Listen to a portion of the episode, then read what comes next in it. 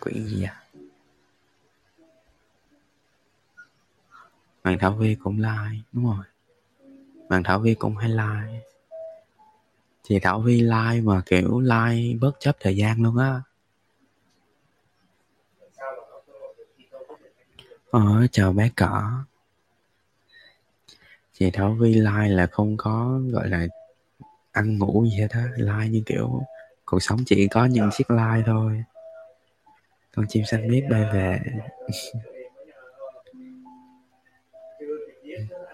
Ráng đọc đi, nếu mà đọc chậm quá là em spoil á.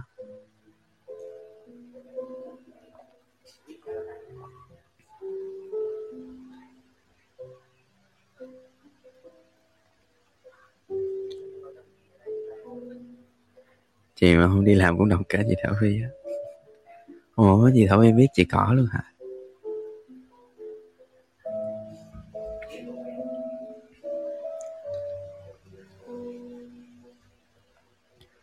Em thì, kiểu, á, em muốn đọc nhiều quyển khác nhau quá. Kiểu, cái danh, ui, có một bạn tên sách luôn kìa. Bạn sách này phải người quen của mình không ta? Hello, bạn sách nghe cái tên là biết rồi. Ố tarot, bé thư à phải bé thư không?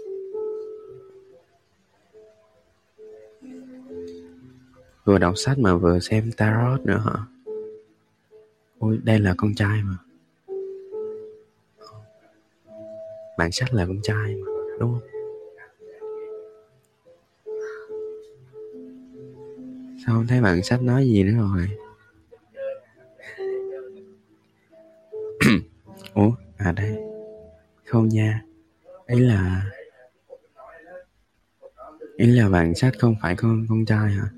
Hay là bạn sách không phải là bé thơ? Thường những người hay là đọc sẽ có nhau đúng rồi hả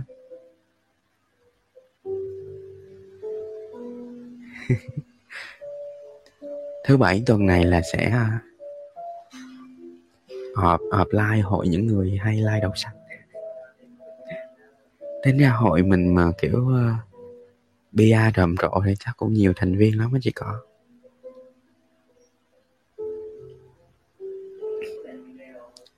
dạ. Chị du cũng ra like đọc, đúng không? Ủa vậy bạn sách là ai? Bạn sách ơi. Bạn sách à?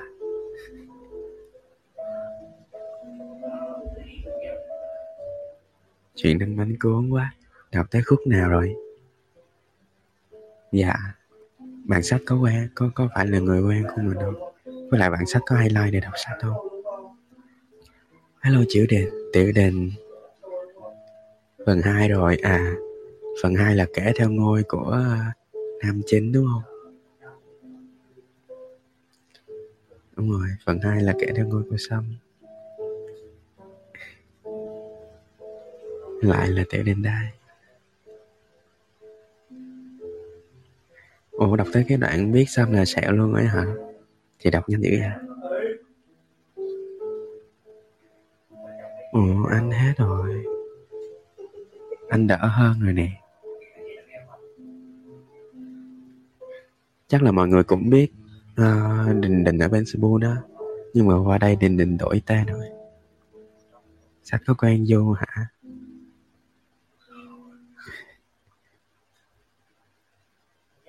Không có tiền mua sách này thôi chị cỏ ơi. Chị cỏ xạo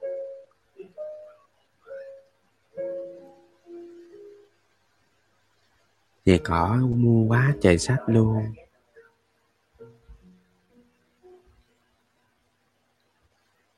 Đúng rồi. Quen bên Seoul giờ nói không nhớ. Ừ.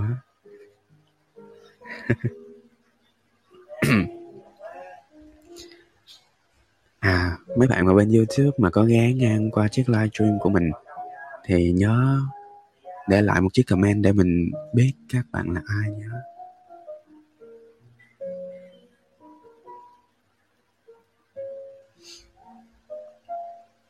Ủa hôm qua bên đây, qua bên đây sách đổi có bị đổi tên không? Sách đổi tên mà không có ID nữa thì chỉ biết sách lớp thôi.ủa sách là ai á chị có Em có biết sách không?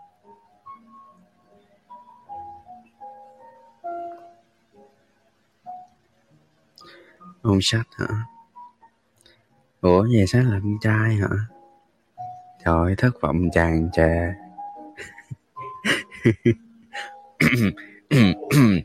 Chào Rôm nha.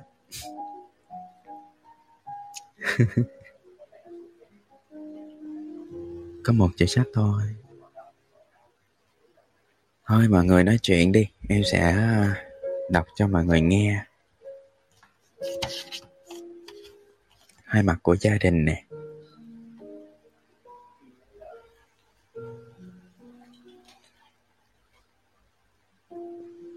Em ngủ lúc tối rồi nha anh.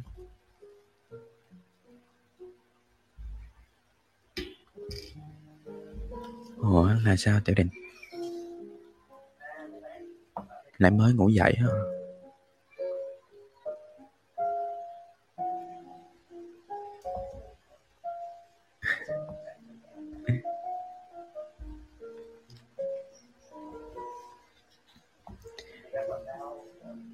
Mình sẽ tiếp tục quyển hai mặt của gia đình của Choi Quang Hyun ở chương số 193. Nhân tiện thì mọi người đang lắng nghe chuyên mục đọc sách mỗi đêm, Live Radio, được phát sóng trực tiếp tại kênh youtube Hakuna cũng như là Castbox của Reading Station. Chúc mọi người một buổi nghe sách vui vẻ.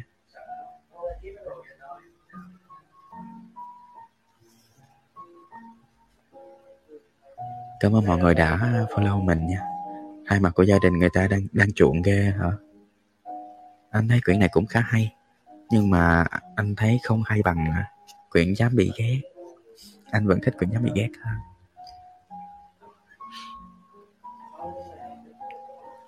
Câu chuyện đầu tiên của chiếc live ngày hôm nay có tên là Vì quên nên tổn thương không được chữa lành. Không như ở Hàn Quốc, việc tham vấn tâm lý hay là bệnh viện tâm thần ở châu Âu rất phát triển. Khi trong lòng có mâu thuẫn, họ tìm đến những chuyên gia tham vấn, chẳng hề nghĩ ngợi gì. Giống như lúc bị cảm thì đến bệnh viện. Thế nhưng Hàn Quốc không như vậy. Khái niệm tham vấn gia đình hay tham vấn tâm lý vẫn chưa được phổ biến. Người đến tham vấn thường lần lửa đôi lần trước khi gõ cửa. Hay mãi mới vượt qua được sự ngập ngừng, do dự, tìm đến phòng tham vấn. Nhưng vẫn có rất nhiều người không mở lòng chia sẻ với các nhà tham vấn. Tôi ấy à, lúc còn nhỏ không có vấn đề gì. Ba mẹ tôi chu đáo, nhà tôi cũng không tới nỗi nào. Mỗi khi nghe người đến nhận tham vấn nói như thế này, chúng tôi cảm thấy rất bất lực. Vì rất khó để tìm hiểu nguyên nhân vấn đề của những người như thế này. Ngay cả khi chúng tôi cố gắng nói chuyện, khuyến khích chia sẻ nhiều hơn, họ vẫn nói bản thân không có chút ký ức nào từ thời cấp 2 trở về trước. Hay không nhớ mấy chuyện vui buồn lúc nhỏ. Đến đây, chúng tôi có thể đoán được họ đang bảo vệ điều gì đó. Nếu thời thơ ấu không có vấn đề gì, vậy tại sao lại không nhớ? Hầu hết mọi người đều không quan tâm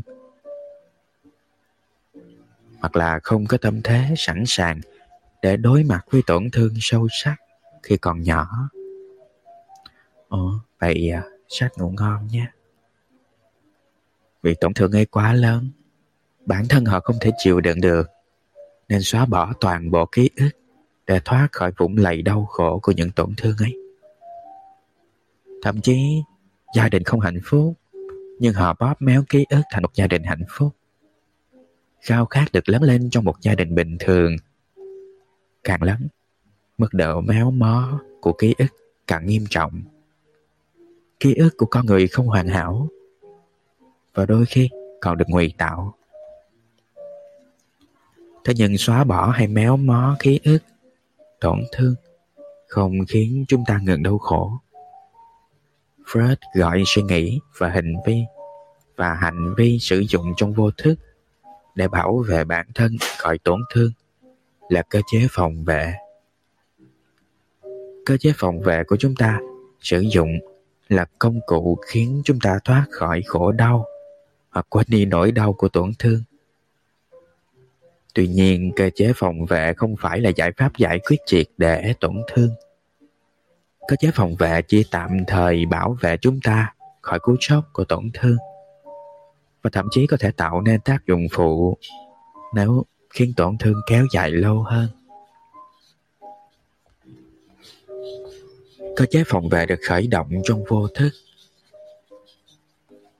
Trong một, sorry, một trong những cơ chế phòng vệ của các cặp vợ chồng thường sử dụng mỗi khi hai người có vấn đề là phóng chiếu tâm lý của bản thân lên đối phương.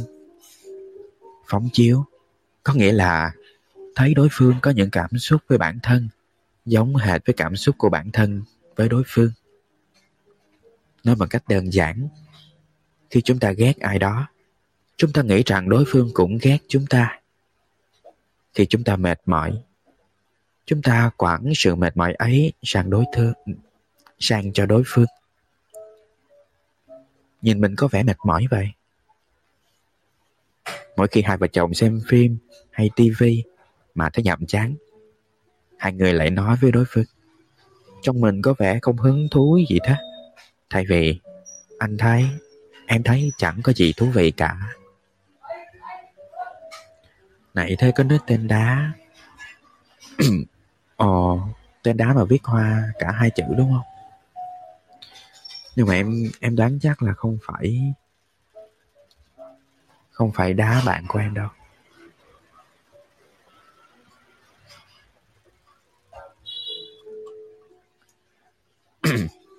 Tại bạn đá bây giờ đang đi làm rồi.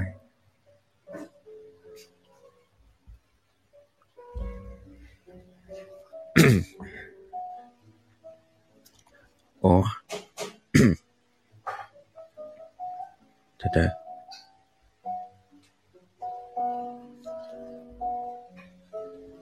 Chào bạn lá, ôi, bây giờ mới thấy lá.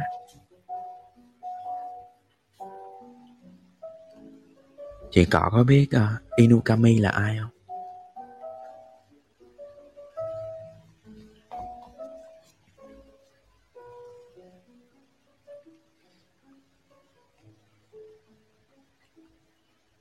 Đọc tiếp nha.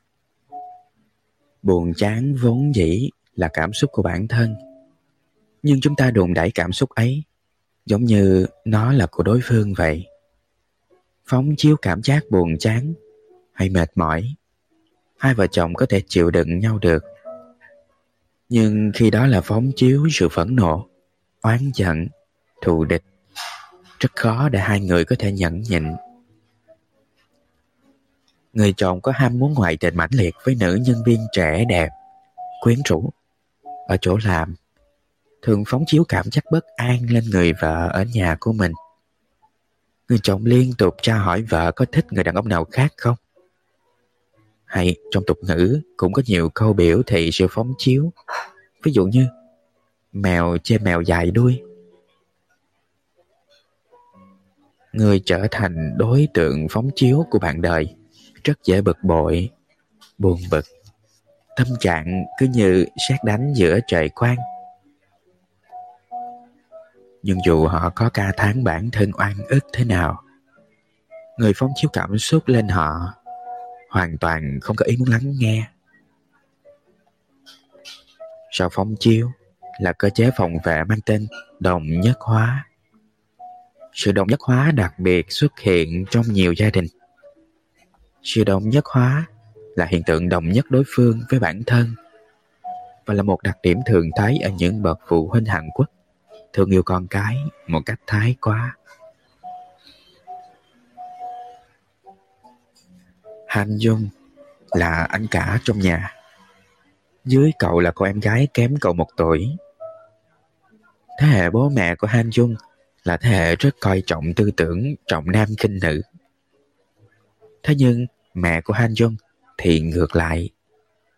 Mẹ cậu lúc nào cũng hết mực quan tâm, chăm sóc cho em gái. Em gái cậu không khác gì là một công chúa trong nhà. Mẹ cậu làm tất cả mọi thứ để có thể làm cho con gái. À, chào bạn mới. Chào bạn. Chúc bạn nghe sách vui.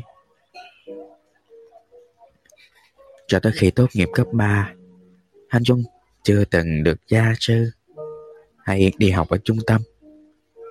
Nhưng em gái cậu thì khác. Em gái cậu không chỉ được học các môn nghệ thuật như piano, mỹ thuật, mà còn được học ở gia sư, học thêm ở trung tâm.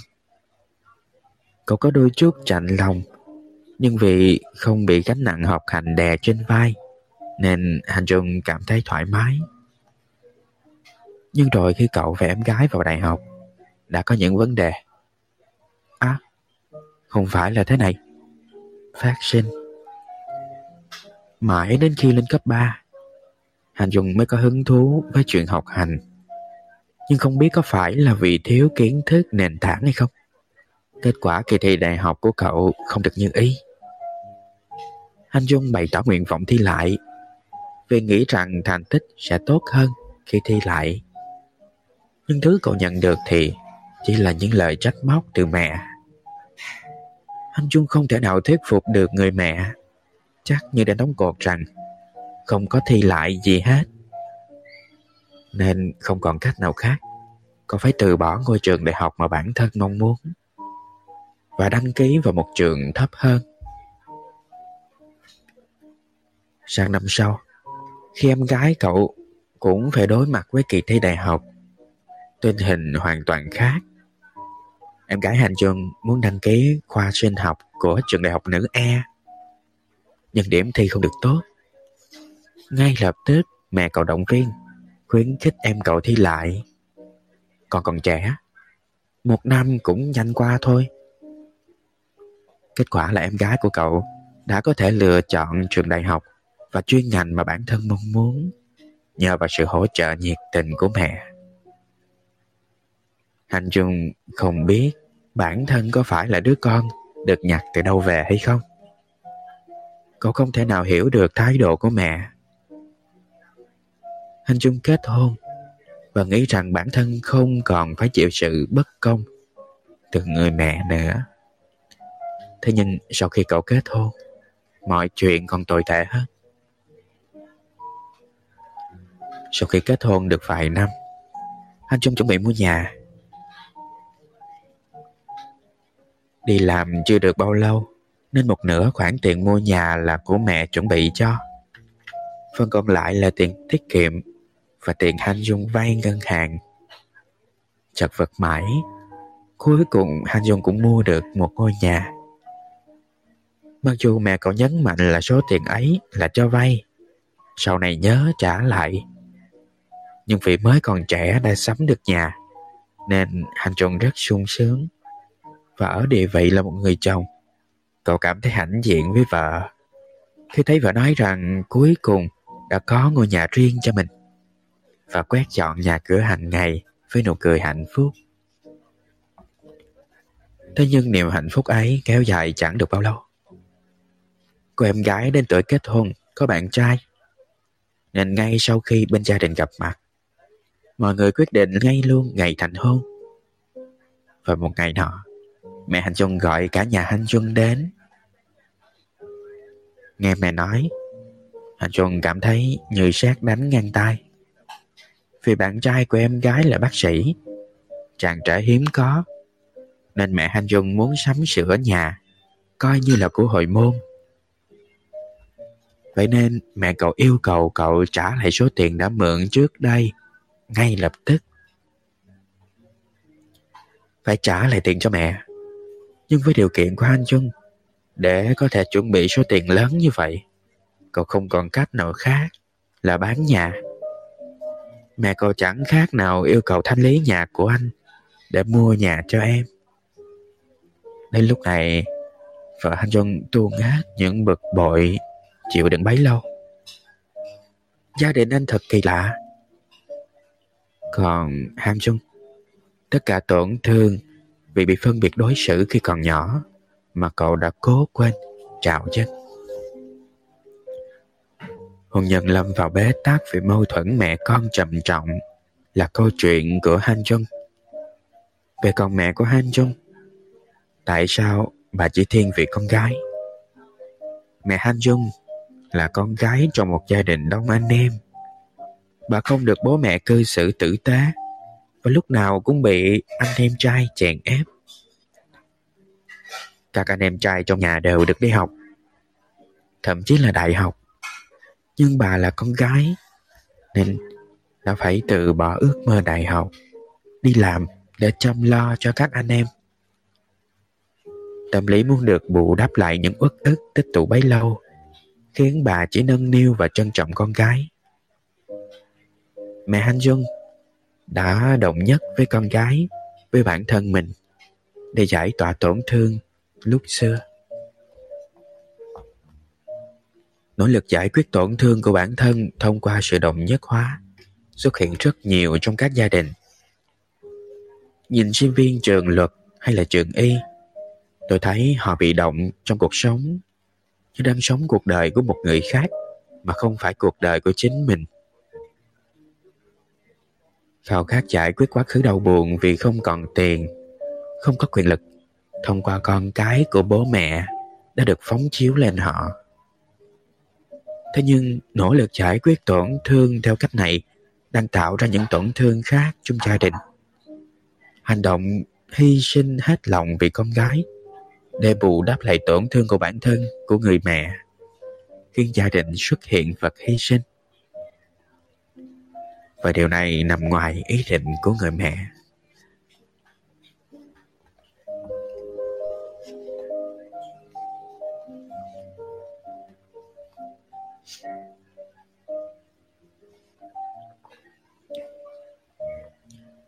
coi gia đình như hiện thân, ảo của bản thân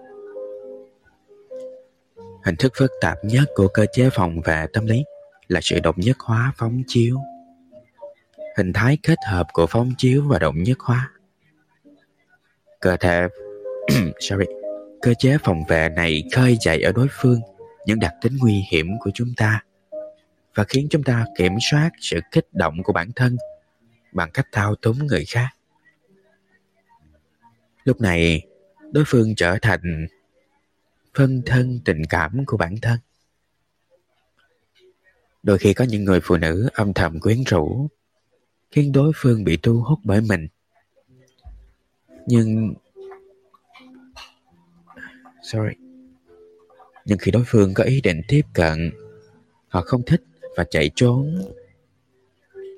Và người đàn ông bối rối vì bị gắn mát là kẻ bám đuôi, chờ chẽn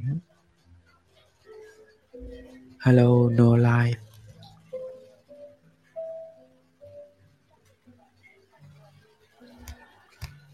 Mọi người có nghe thấy cái tiếng quạt nó bị ồn quá không? Tại nóng quá nên mình mở quạt á Nếu mà có ồn quá mọi người thông cảm nha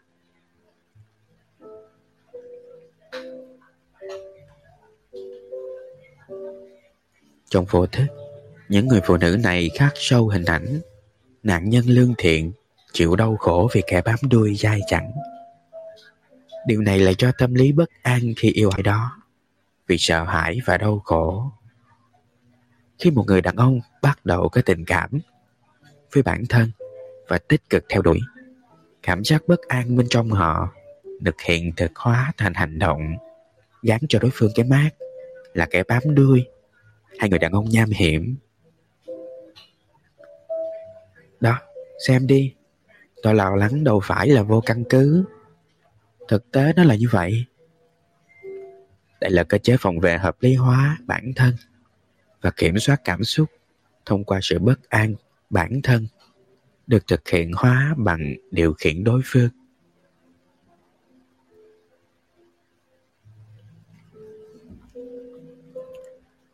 Tùy theo mức độ, Sẽ có sự khác biệt, nhưng rất nhiều người muốn kiểm soát đối phương theo cảm xúc của, theo cảm xúc của bản thân. Trường hợp nổi giận đùng đùng với những người vô can trong gia đình chỉ vì vấn đề nhỏ nhặt là một ví dụ. Thông thường, trong những trường hợp như thế này, trước tiên họ gây chuyện hoặc khắc khổng vô cớ với bạn đời hay con cái vì những chuyện nhỏ nhặt. Sau đó khi đối phương bị mắc bẫy, họ chọc giận và giải tỏa cảm xúc của bản thân. Ở công ty có chuyện bực bội, người bố về nhà trong trạng thái khó chịu ngay khi nhìn thấy cậu con trai tiểu học đang xem tivi, người bố không bỏ qua như mọi ngày, mà gắt gỏng vô cớ. Người bố hét lên, còn làm hết bài tập chưa mà ngồi đó xem tivi hả? Cậu con trai ấm ức vì tự chân bố hét lên vô cớ với mình, trả lời cọc lóc, xem xong cái này rồi sẽ làm. Như mọi khi, cậu con trai sẽ làm bài tập sau khi xem xong chương trình tivi thế nhưng, ông bố càng tức giận hơn trước câu trả lời cọc lóc của người con trai. Còn có cái thái độ gì với bố vậy? Cậu con trai ngộ ra tình hình, miễn cưỡng cắt tắt tivi, trở về phòng làm bài tập. Trước mặt là sách vở, nhưng trong đầu cậu chỉ toàn là sẽ tức giận và oán trách về hành động khó hiểu của bố hello totoro. Liệu có gia đình nào không xảy ra những chuyện như thế này đôi lần hay không? Người bố đã gợi dậy yên nguyên cảm xúc giận dữ của bản thân trong con trai mình. Hello hello bà anh hello nè. Hôm nay có phải đi uh, công trường không ổn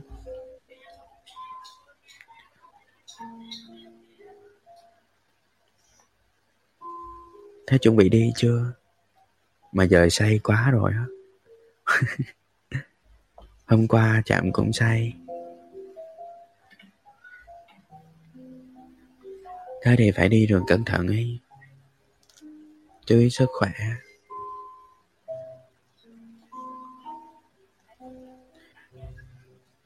Tối nay chạm vẫn sẽ mở like cho ngủ cho.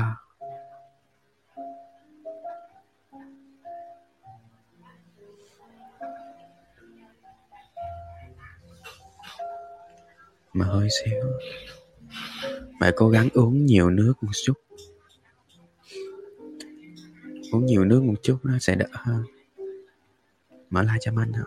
Đúng rồi. Mở like cho anh chứ mở like cho ai? Không no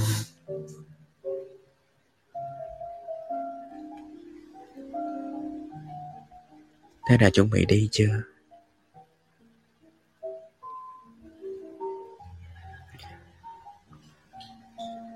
À.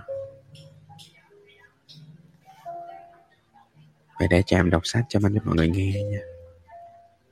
Mặt đỏ khó. Cố gắng uống nhiều nước vào nha.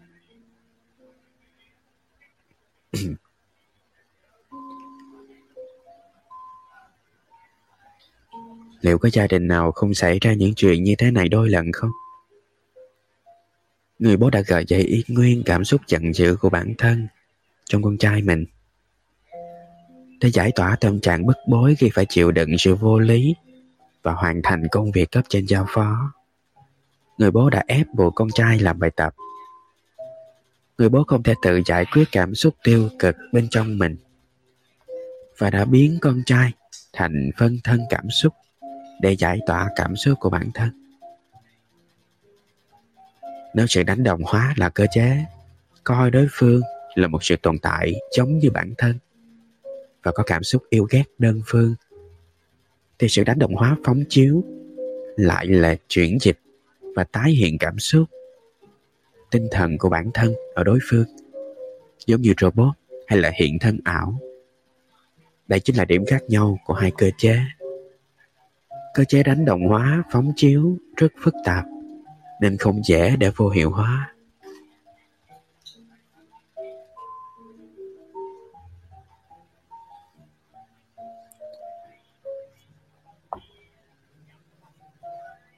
Ba bốn giờ sáng vậy khi nào được nghỉ á, tranh thủ vào nghe nhạc rồi ngủ nhiều một tí khi sự đánh đồng hóa phóng chiếu, trở thành một cơ chế phòng vệ quen thuộc, các thành viên trong gia đình sẽ rơi vào bể khổ. Khi biến ai đó trong gia đình thành hiện thân ảo trong vô thức, để thể hiện hay giải tỏa cảm xúc của bản thân, chúng ta sẽ dần mất đi khả năng phán đoán cơn giận hay sự phẫn nộ của bản thân bắt nguồn từ đâu? Chúng ta không thể nào biết được người giật dây giấu mặt là ai. Mục đích thực sự của họ là gì? Chúng ta không thể hiểu được tại sao lại ghét nhau, tại sao lại khổ sở khi sống cùng với nhau. Không biết nỗi đau bắt nguồn từ đâu, mọi cảm xúc cứ rối như tơ vò. Và chúng ta sống để rồi làm tổn thương nhau.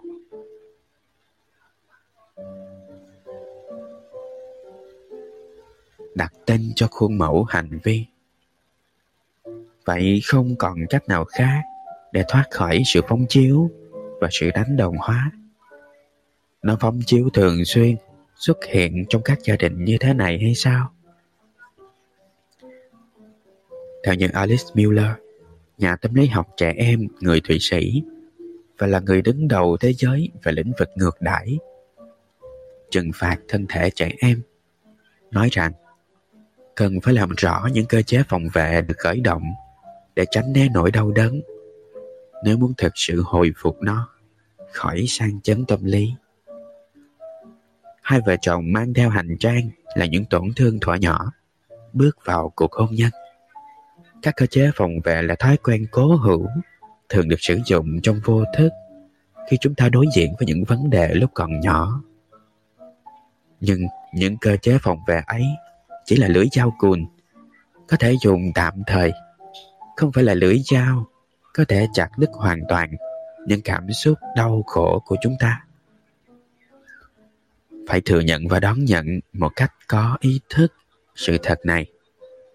Chúng ta mới có thể đối diện với vấn đề, phân biệt các sự vật, hiện tượng và đặt tên là một trong những cách giải quyết hữu hiệu trong tâm lý học gia đình quan sát khuôn mẫu hành vi thường xuất hiện trong các quan hệ gia đình rất có ích cho việc này.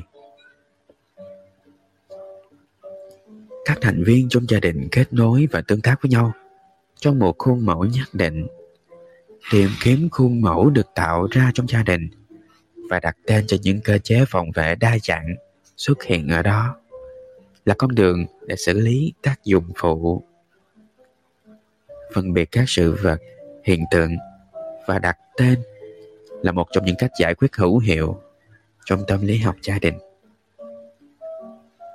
Chào bạn thùy thùy. Chào mừng cậu đã tới chiếc lai đọc sách của chúng ta. Vậy là mọi người đã cùng ờ, uh, reading station đi qua được uh, bốn chương của quyển hai mặt của gia đình rồi. Uh, mọi người đang lắng nghe chương một live radio, đọc sách mỗi đêm của reading station, được mình phát sóng trực tiếp tại kênh youtube Hakuna cũng như là Castbox của Reading Station. Chúc mừng mọi người có một buổi tối nghe sách vui vẻ.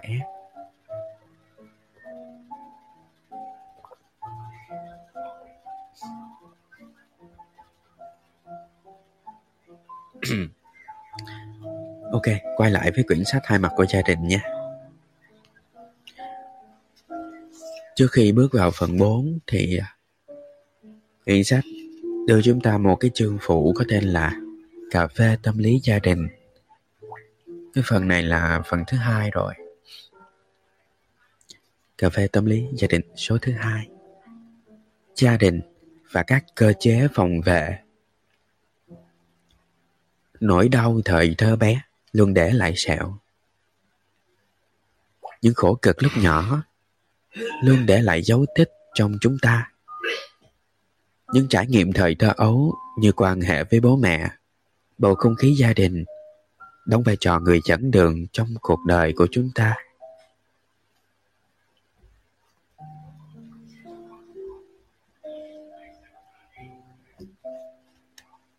Cuộc đời chúng ta được định hướng phần nào tùy theo những trải nghiệm ấy. Dù là trải nghiệm tích cực hay tiêu cực về cảm xúc hành vi của thời điểm hiện tại chịu tác động của cảm xúc hành vi trong quá khứ. Uhm, cái câu này thì nó tôi không thích lắm nhưng mà câu này cũng không toàn hoàn toàn không đúng.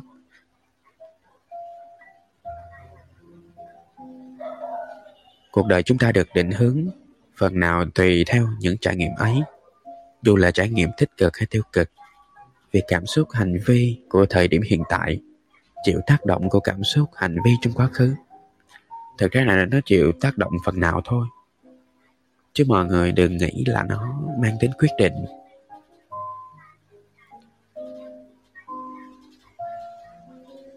Những thiếu thốn, tổn thương khi còn nhỏ có thể thay đổi cuộc đời của một con người. Khi mức độ thiếu thốn hay hay tổn thương quá nghiêm trọng, các chức năng nhận thức và tình cảm của con người đó bị tê liệt. Cả cơ thể lẫn tâm hồn bị bao trùm bởi cảm xúc tiêu cực. Ôi, hello bụi.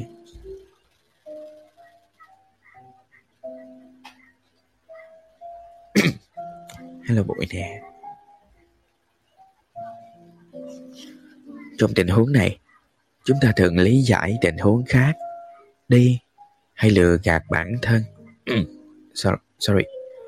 Trong tình huống này, chúng ta thường lý giải tình huống khác đi hay lừa gạt bản thân trong vô thức để bảo vệ bản thân, cũng như để bản thân không phải mệt mỏi mà gục ngã ý thức hay hành vi tâm lý bảo vệ bản thân, khỏi tổn thương, cảm xúc cảm xúc này được gọi là cơ chế phòng vệ và được chia thành hai loại, là cơ chế phòng vệ nguyên thủy và cơ chế phòng vệ dạng nghiện ngập.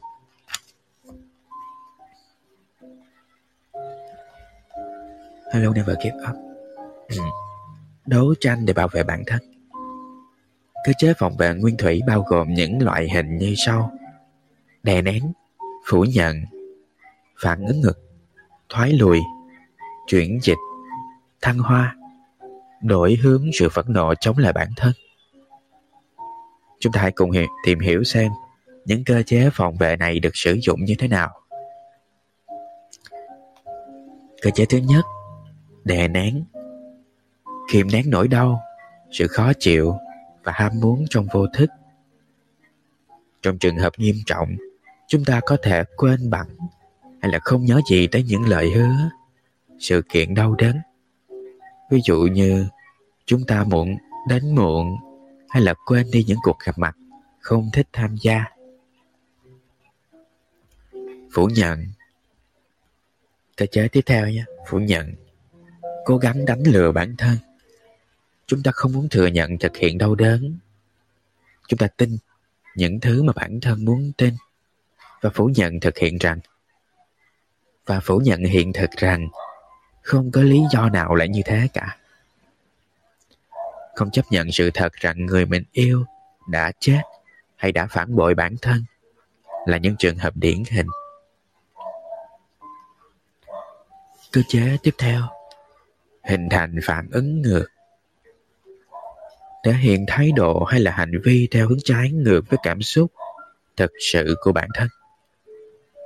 Một số ví dụ cho cơ chế này là trong là trong lòng rất thích đối phương, nhưng lại gây chuyện khiến đối phương khó chịu. Hello bạn mới. Sorry vì mình không nhìn rõ, không đọc được tên của bạn cơ chế phòng vệ tiếp theo có tên là hợp lý hóa. Một trong những cơ chế phòng vệ được sử dụng nhiều nhất. Chúng ta có xu hướng tìm kiếm lý do hợp lý hóa suy nghĩ hay hành động của bản thân để không phải cảm thấy thất vọng vì hiện thực thêm nữa. Như trong chuyện ngụ ngôn escop. Sorry, Aesop. Chuyện ngụ ngôn của Aesop. Con cáo cố gắng ăn được chùm nho hấp dẫn. Nhưng sau khi thất bại, Con cáo đã nói rằng Chùm nho đó chỉ là một chùm nho chua. Cơ chế tiếp theo, Thoái lùi Hello Kenny Trở lại cư xử như khi còn nhỏ, Để giảm lo lắng khi đối mặt với tình huống khó khăn, Hay bị stress quá mức. Ví dụ như một đứa trẻ Sau khi có em oh, Sorry. Cảm ơn bạn đã thả sao. Ví dụ như có một đứa trẻ Sau khi có em Thấy bị stress Và cư xử như là trẻ con. Còn người lớn thường có khuynh hướng tự nhốt mình trong không gian Chỉ có riêng mình khi buồn bã. Hay chống đối khi bị ai đó khiển trách khi người yêu không làm được những gì mà bản thân mong muốn, Chúng ta nghĩ rằng đối phương không còn yêu mình nữa. Hay khi một vấn đề nào đó không được xử lý ổn thỏa, chúng ta coi bản thân là một người vô dụng. Chúng ta hành động theo cách thức trẻ con, như lên cơn co giật, tức giận, hay là khóc lóc để đạt được một điều gì đó. Cơ chế tiếp theo có tên là chuyển dịch trút hết mọi cảm xúc đáng nhẽ lại dành cho người khác lên một người không liên quan. Câu tục ngữ giận cá chém thớt rất thích hợp với cái loại hình này. Hầu hết mọi người thường sử dụng cơ chế phòng vệ này. Đặc biệt là khi tức giận, họ trút hết sự tức giận của bản thân lên người yếu thế, không có sức chống trả. Ví dụ như lái xe liều lĩnh giữa con đường vô danh, hay không ngừng bắt bẻ lỗi của tài xế khác, rồi trả thù Hai vợ chồng sau khi cãi nhau thường lớn tiếng và trút giận lên con gái. Hoặc là chồng đem căng thẳng ở công ty trút lên vợ con sau khi về nhà. Hay phản ứng quá nhạy cảm.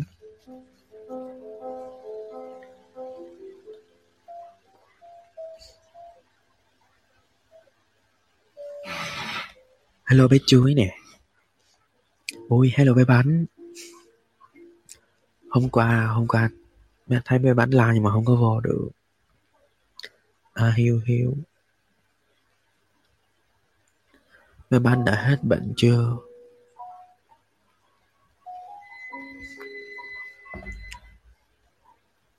Cơ chế phòng vệ tiếp theo có tên là thăng hoa. Chuyển đổi sự kích động bạo lực hay tình dục, không thể chấp nhận về mặt xã hội sang cách thức biểu hiện và đối tượng khác. Đây là một trong những cơ chế tự vệ chính chắn và những người khuynh hướng, những người có khuynh hướng công kích có thể dồn hết năng lượng tấn công của bản thân vào việc học và đạt được những thành tích tốt. Fred coi thăng hoa là cơ chế tâm lý làm cho tất cả nghệ thuật và văn hóa đều thành có thể. Ông nói là, Ông nói rằng Mona Lisa của Leonardo da Vinci là tác phẩm khiến sự ham muốn tình yêu đồng giới thăng hoa về mặt nghệ thuật.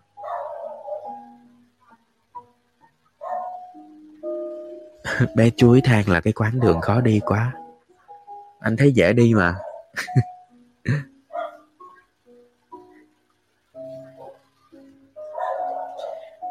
Nếu mà đường không khó đi thì đâu phải là cuộc đời đúng không? Mấy bán hết bệnh rồi, ngoan dạ.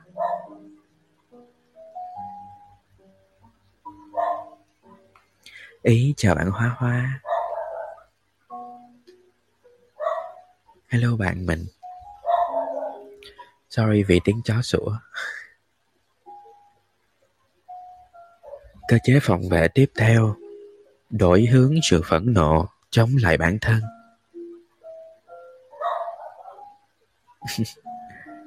hiểu rằng sự phẫn nộ bên trong bản thân sang người khác là một hành động nguy hiểm và không thể chấp nhận được. Nên chuyển sự phẫn nộ ấy lên bản thân, rồi tự trả thù, tự phá hoại bản thân mình. Ví dụ như lãng phí thời gian vô ích, hoang phí cơ hội và tài năng của bản thân, đẩy bản thân vào ngõ cụt bằng sự lười biếng và bê tha nhiều người còn có ý tự sát để xóa bỏ chính mình. Bé chuối ơi, bé manh gọi em là trần hư, hưng danh kìa. Ủa sao không gọi là trần hư danh cho nó hay? Hữu danh vô thực. Ok.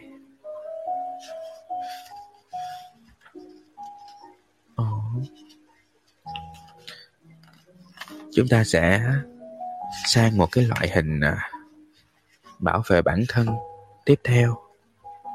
Đó là sự cơ chế phòng vệ mang tính nghiện ngập. Ổ đang like ở bên Hakuna. Bên like ở Hakuna. YouTube với Cashpop luôn. Bên hơi tham lam tí. Mà nhớ mở có tiếng. Ờ ok. Ủa ấy là mất tiếng là mất mất tiếng nói hả? Oh ok. Sợ ngủ ngáy xong rồi mọi người mọi người uh, hủy follow hết. Sợ ma. Ờ, ok ok. Không thấy bên youtube. Ủa? Youtube vẫn like mà ta?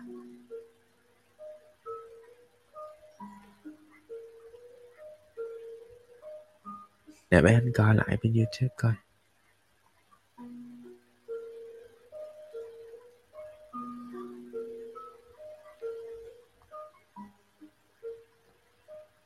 Mở lại Hakuna thôi.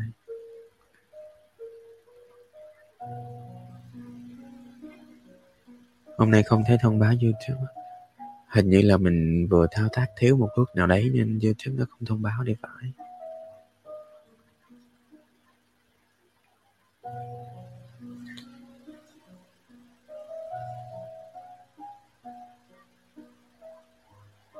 Có thông báo chưa mọi người?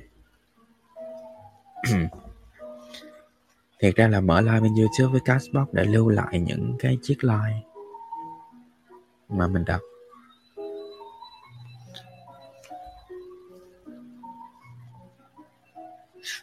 Ok, đọc tiếp nha. Khi nào mà mình làm xong tất cả công việc thì mình sẽ mở live treo ngủ cho mọi người vào.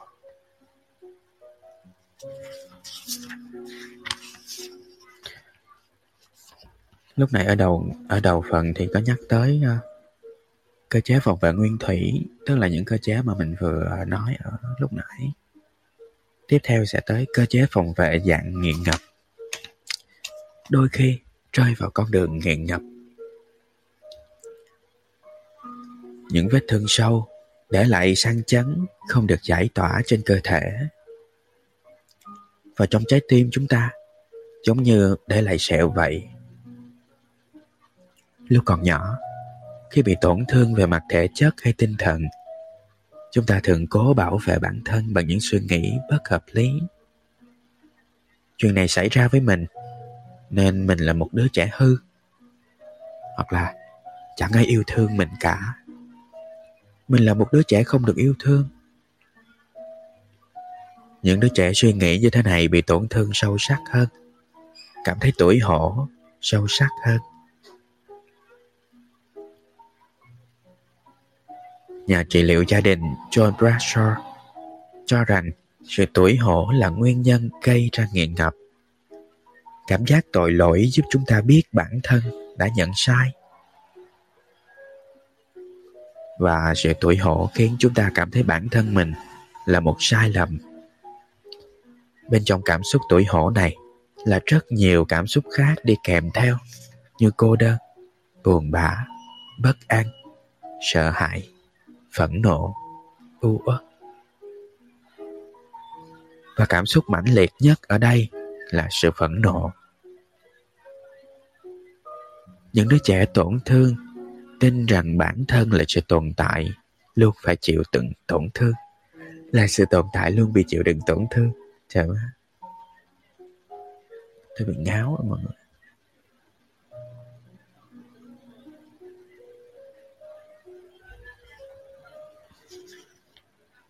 nhưng tận sâu trong đáy lòng, lại là sự phẫn nộ sâu sắc với tổn thương bản thân đã phải nhận sự phẫn nộ này đã chôn sâu, và sau đó biểu hiện ra bên ngoài bằng sự nghiện ngập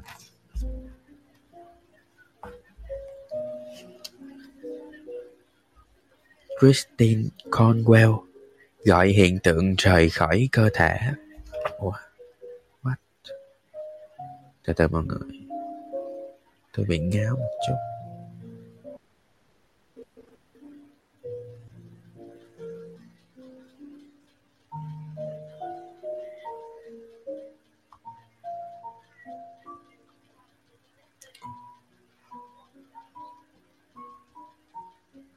mọi người chờ tôi xíu nha. Giờ mới thấy like youtube. Đúng rồi. Tôi mới chỉnh lại á.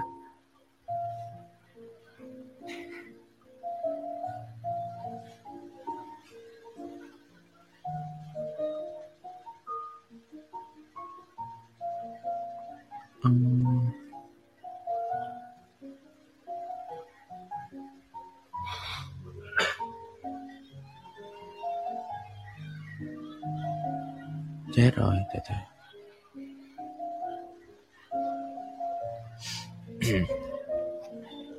ok, đọc tiếp nha.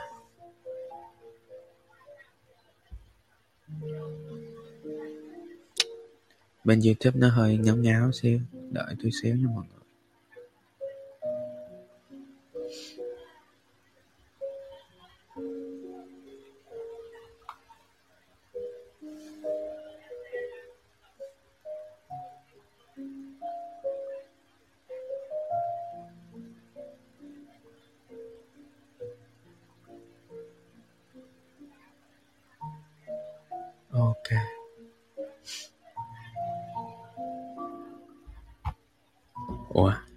Mọi người đang ở bên YouTube hả? Ai đang ở bên YouTube thì comment cho tôi thấy nha. Với cho tôi xin một like. Chào Minay. Hello. Ok, tiếp tục nha. Christine Conwell gọi hiện tượng rời khỏi cơ chế ở đây bây giờ để giải quyết sang chấn trong tâm hồn và trên cơ thể là nghiện ngập Nghiện ngập là phản ứng cơ thể cố định được hình thành khi còn nhỏ, bị tổn thương, bị sang chấn. Thỏa mãn mong muốn thoát khỏi nỗi đau của sang. Sorry, thỏa mãn mong muốn thoát khỏi nỗi đau của chấn thương là một trải nghiệm khoái lạc. Nói cách khác là nghiện một thứ gì đó để thay thế. Ồ, oh, hello Dodo. Hello Thiên Tàng. Cảm ơn mọi người đã comment và like. Some book good fly Yeah. Thiệt ra là Chúng ta nên uh, gọi là gì ta? Đọc sách thì uh, Như như một người gọi là gì ta? Truyền cảm hứng cho mình nói tác dụng đọc sách nó không tới ngay lập tức. Và nó không có nghĩa là khi chúng ta đọc được một quyển sách hay thì chúng ta sẽ tốt hơn. Còn nếu chúng ta đọc một quyển sách dở thì nó sẽ khiến chúng ta dở hơn. Gọi là cứ đọc đi đã.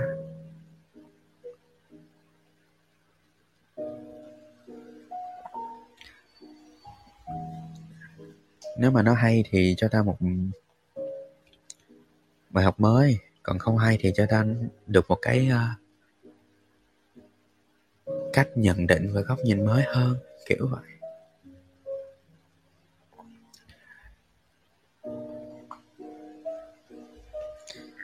Nhất là mấy quyển sao hết á.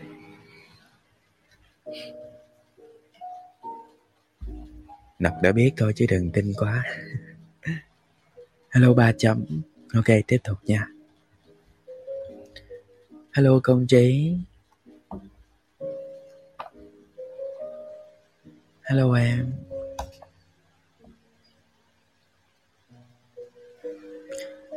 Nếu không hay thì cho ta một bài học về việc chọn sách để mua. Ờ. À, cũng là cho ta biết thêm được một cái góc nhìn mới của ai đó.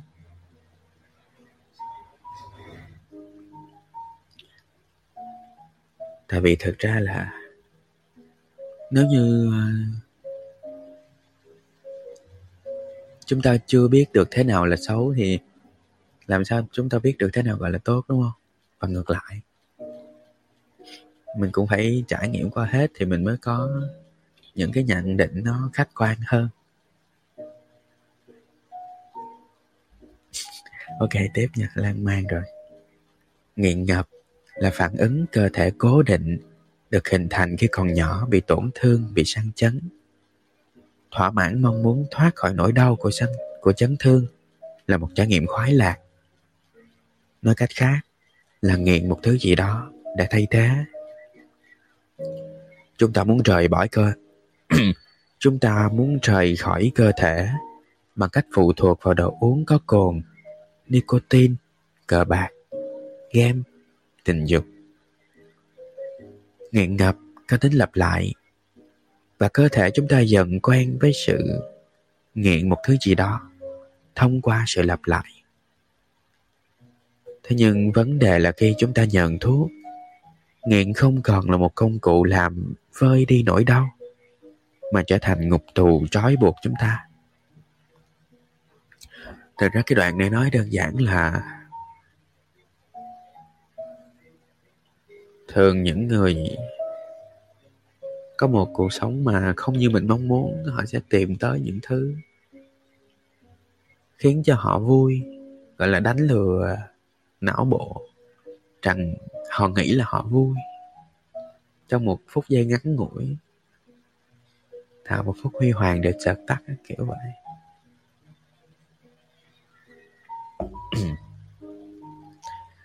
Hay tôi còn gọi là những những cách thức làm tiết tô pin một cách phi tự nhiên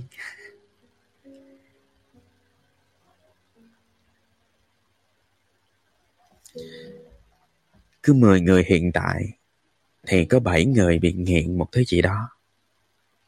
Và theo chuyên gia sang chấn Pichel van der Kopp, nghiện là một phương pháp tự trị liệu mà những người có sang chấn tâm lý sử dụng để giải quyết tổn thương.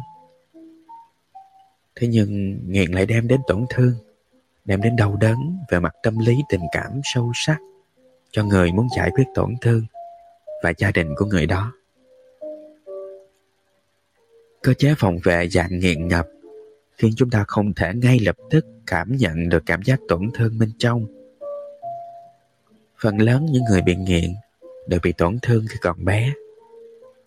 Và họ chọn nghiện một thứ gì đó để bảo vệ bản thân khỏi cảm xúc đau đớn và buồn bã. Nghiện gây ức chế cảm xúc. Trong xã hội hiện đại, những năm gần đây, trong các loại nghiện nghiện sex đang có xu hướng gia tăng và gây ra rất nhiều vấn đề xã hội nghiêm trọng việc đó không đơn giản chỉ là một người khác giới. Thích một người khác giới và thích sex. Những người nghiện sex bám chấp vào chuyện quan hệ đã biến cảm xúc tiêu cực thành tích cực và giải tỏa căng thẳng. Hoặc họ nghiện sex như một hành động tưởng thưởng cho bản thân khi tâm trạng vui hay hoàn toàn hoàn thành một việc gì đó. Nền tảng ban đầu của việc nghiện sex là mộng tưởng về sex, thủ dâm và khiêu dâm. Người nghiện sex duy trì tình trạng nghiện thông qua mộng tưởng về sex và luôn nghĩ tới chuyện đó. Người bình thường cảm thấy có sức hấp dẫn tình dục với người có sức hấp dẫn. Nhưng suy nghĩ ấy chỉ thoáng qua trong chốc lát. Thế nhưng, người nghiện sex bị ám ảnh bởi suy nghĩ ấy. Khi nằm trên giường đi ngủ, họ điều chỉnh căng thẳng và stress của ngày hôm ấy qua mộng tưởng. Họ xây dựng hình ảnh đối tượng quan hệ thông qua mộng tưởng. Sau đó thủ dâm hoặc tưởng tượng ra những hành động để thỏa mãn ham muốn chưa được lấp đầy của bản thân. Thậm chí ngay cả khi quan hệ với một người thật, họ vẫn nhớ đến đối tượng hư cấu do bản thân nghĩ ra. Nếu mà mọi người đọc quyển uh,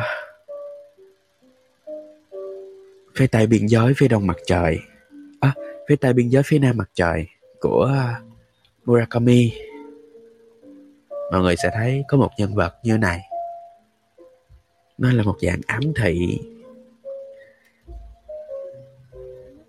Cái tên quyển sách là phía nam biên giới phía tây mặt trời nha mọi người. Tôi chuyên môn quên cái quyển này. Phía nam biên giới, phía tây mặt trời của Murakami Haruki sẽ có nhắc tới cái hiện tượng này.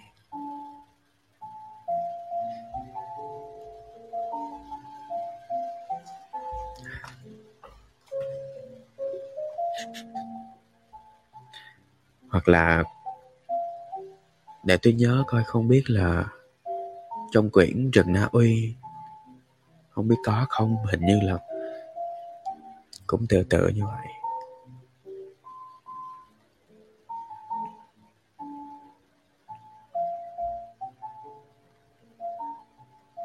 Họ giải tỏa cảm xúc bị tổn thương của bản thân thông qua hình ảnh sex hư cấu tạo ra khi đi ngủ. Người nghiện sex không nhận được tình yêu thương ấm áp từ bố mẹ hay từ những người xung quanh nên ve vuốt là hành động đụng chạm cơ thể duy nhất của họ. Để thoát khỏi chứng nghiện sex, người nghiện cần phá bỏ niềm tin rằng sex là thứ quan trọng nhất mà bản thân có thể phụ thuộc. Trước tiên, họ cần dừng mộng tưởng. Họ cần bỏ cách ứng phó với căng thẳng và ổn định cảm xúc thông qua mộng tưởng. Chào tiểu giao du và chào Amen Neurosis Hello, chào những bạn mới Thứ hai là họ cần trị liệu tổn thương Cảm giác đau đớn mà những người nghiện sex muốn quên đi nằm ở giữa gia đình của họ. Họ cần nhớ lại những mâu thuẫn, sự ngược đãi và chịu đựng trong gia đình và giải quyết những cảm xúc bị đè nén. Họ phải lật tìm cả những nỗi đau mà bản thân sợ hãi khi phải nhớ lại. Càng là sự ngược đãi nghiêm trọng, càng mất nhiều thời gian để hồi phục.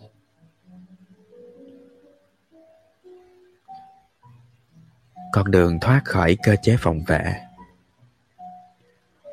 Nhà tâm lý học trẻ em hàng đầu thế giới Alice Miller nói rằng cần có hai thứ để vô hiệu hóa cơ chế phòng vệ. Trước nhất là chúng ta cần đối mặt với sang chấn đã phải trải qua khi còn nhỏ.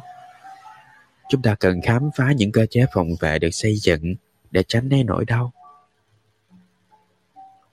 cơ chế phòng vệ chỉ ngăn chặn ký ức và cảm xúc đau đớn, không phải là biện pháp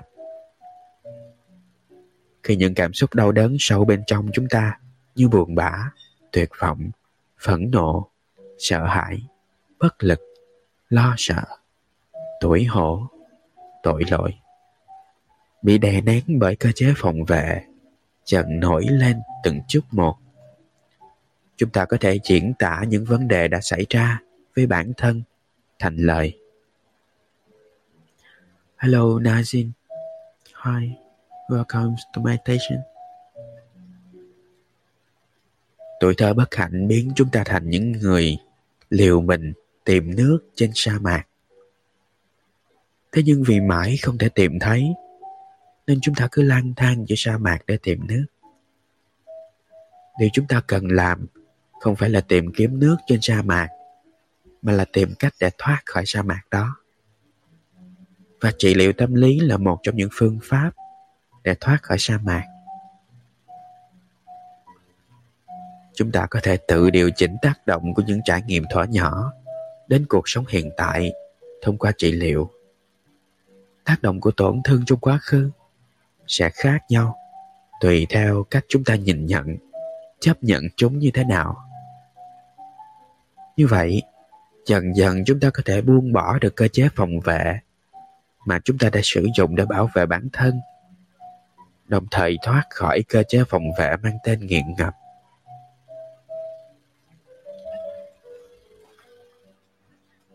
Cái đoạn cuối này tôi tâm đắc ra.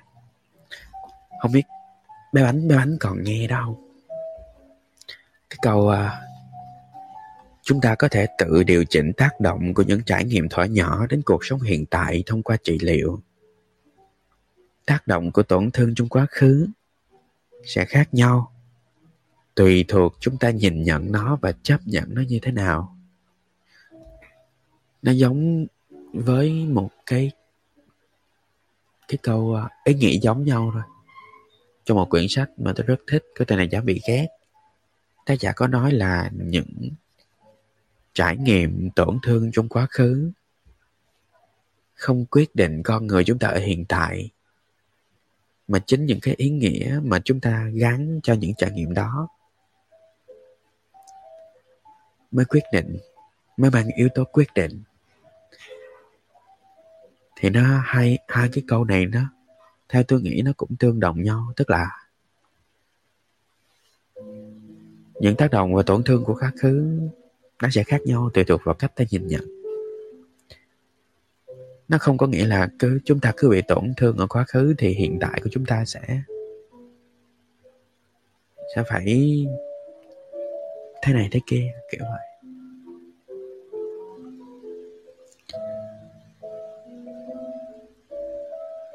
Quan trọng nhất vẫn là cái bước nhìn nhận bản thân.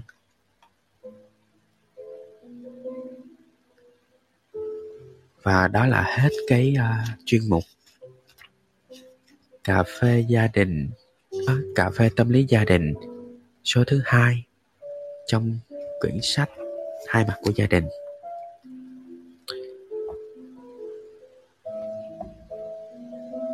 Nên chắc là tôi sẽ kết thúc chiếc live buổi tối ngày hôm nay với quyển sách này tại đây. Xíu nữa tôi sẽ mở thêm một chiếc like nữa. Chắc một hai phút nữa thôi để đọc một quyển sách khác. Còn chương 4 của quyển này thì chắc để dành tới thứ hai đi. Thì chúng ta sẽ tiếp tục. Thứ hai tuần sau, cũng vào 4 giờ à 9 giờ tối. Bố già không? Quyển bố già để khi nào tôi có một cái cách đọc nó hay hơn thì tôi sẽ đọc tiếp chứ tôi cảm thấy tôi đọc quyển đấy chưa được hay lắm. Ủa bạn đa hả? Ở đâu? Bạn bánh. Ủa bánh đổi tên à? Xíu nữa bé anh sẽ đọc uh, quyển thư tình gửi một người. Xin không xin. tại nhìn thấy tên lạ lạ nên không có để ý. Một chùm nho. Hello bạn thuận. Hello bé lộc. Bé lộc nú nếu chân chú ẩn ở like youtube của anh nãy giờ nhưng không comment đúng không? Xíu nữa tôi sẽ đọc quyển uh, thư tình gửi một người. Là tuyển tập những lá thư mà cố nhạc sĩ trịnh công sơn đã viết gửi cho người tình giao ánh còn chương 4 của quyển hai mặt của gia đình, tôi sẽ để dành cho chiếc live vào ngày thứ hai tuần sau, cũng vào lúc 9 giờ tối. Mọi người nhớ đón xem. Nếu mà mọi người yêu quý tôi, mọi người có thể à, đăng ký kênh youtube của tôi, cũng như là kênh Hakuna Castbox của tôi yêu thương mọi người rất nhiều. Ok hẹn gặp mọi người vào uh, vài phút nữa nha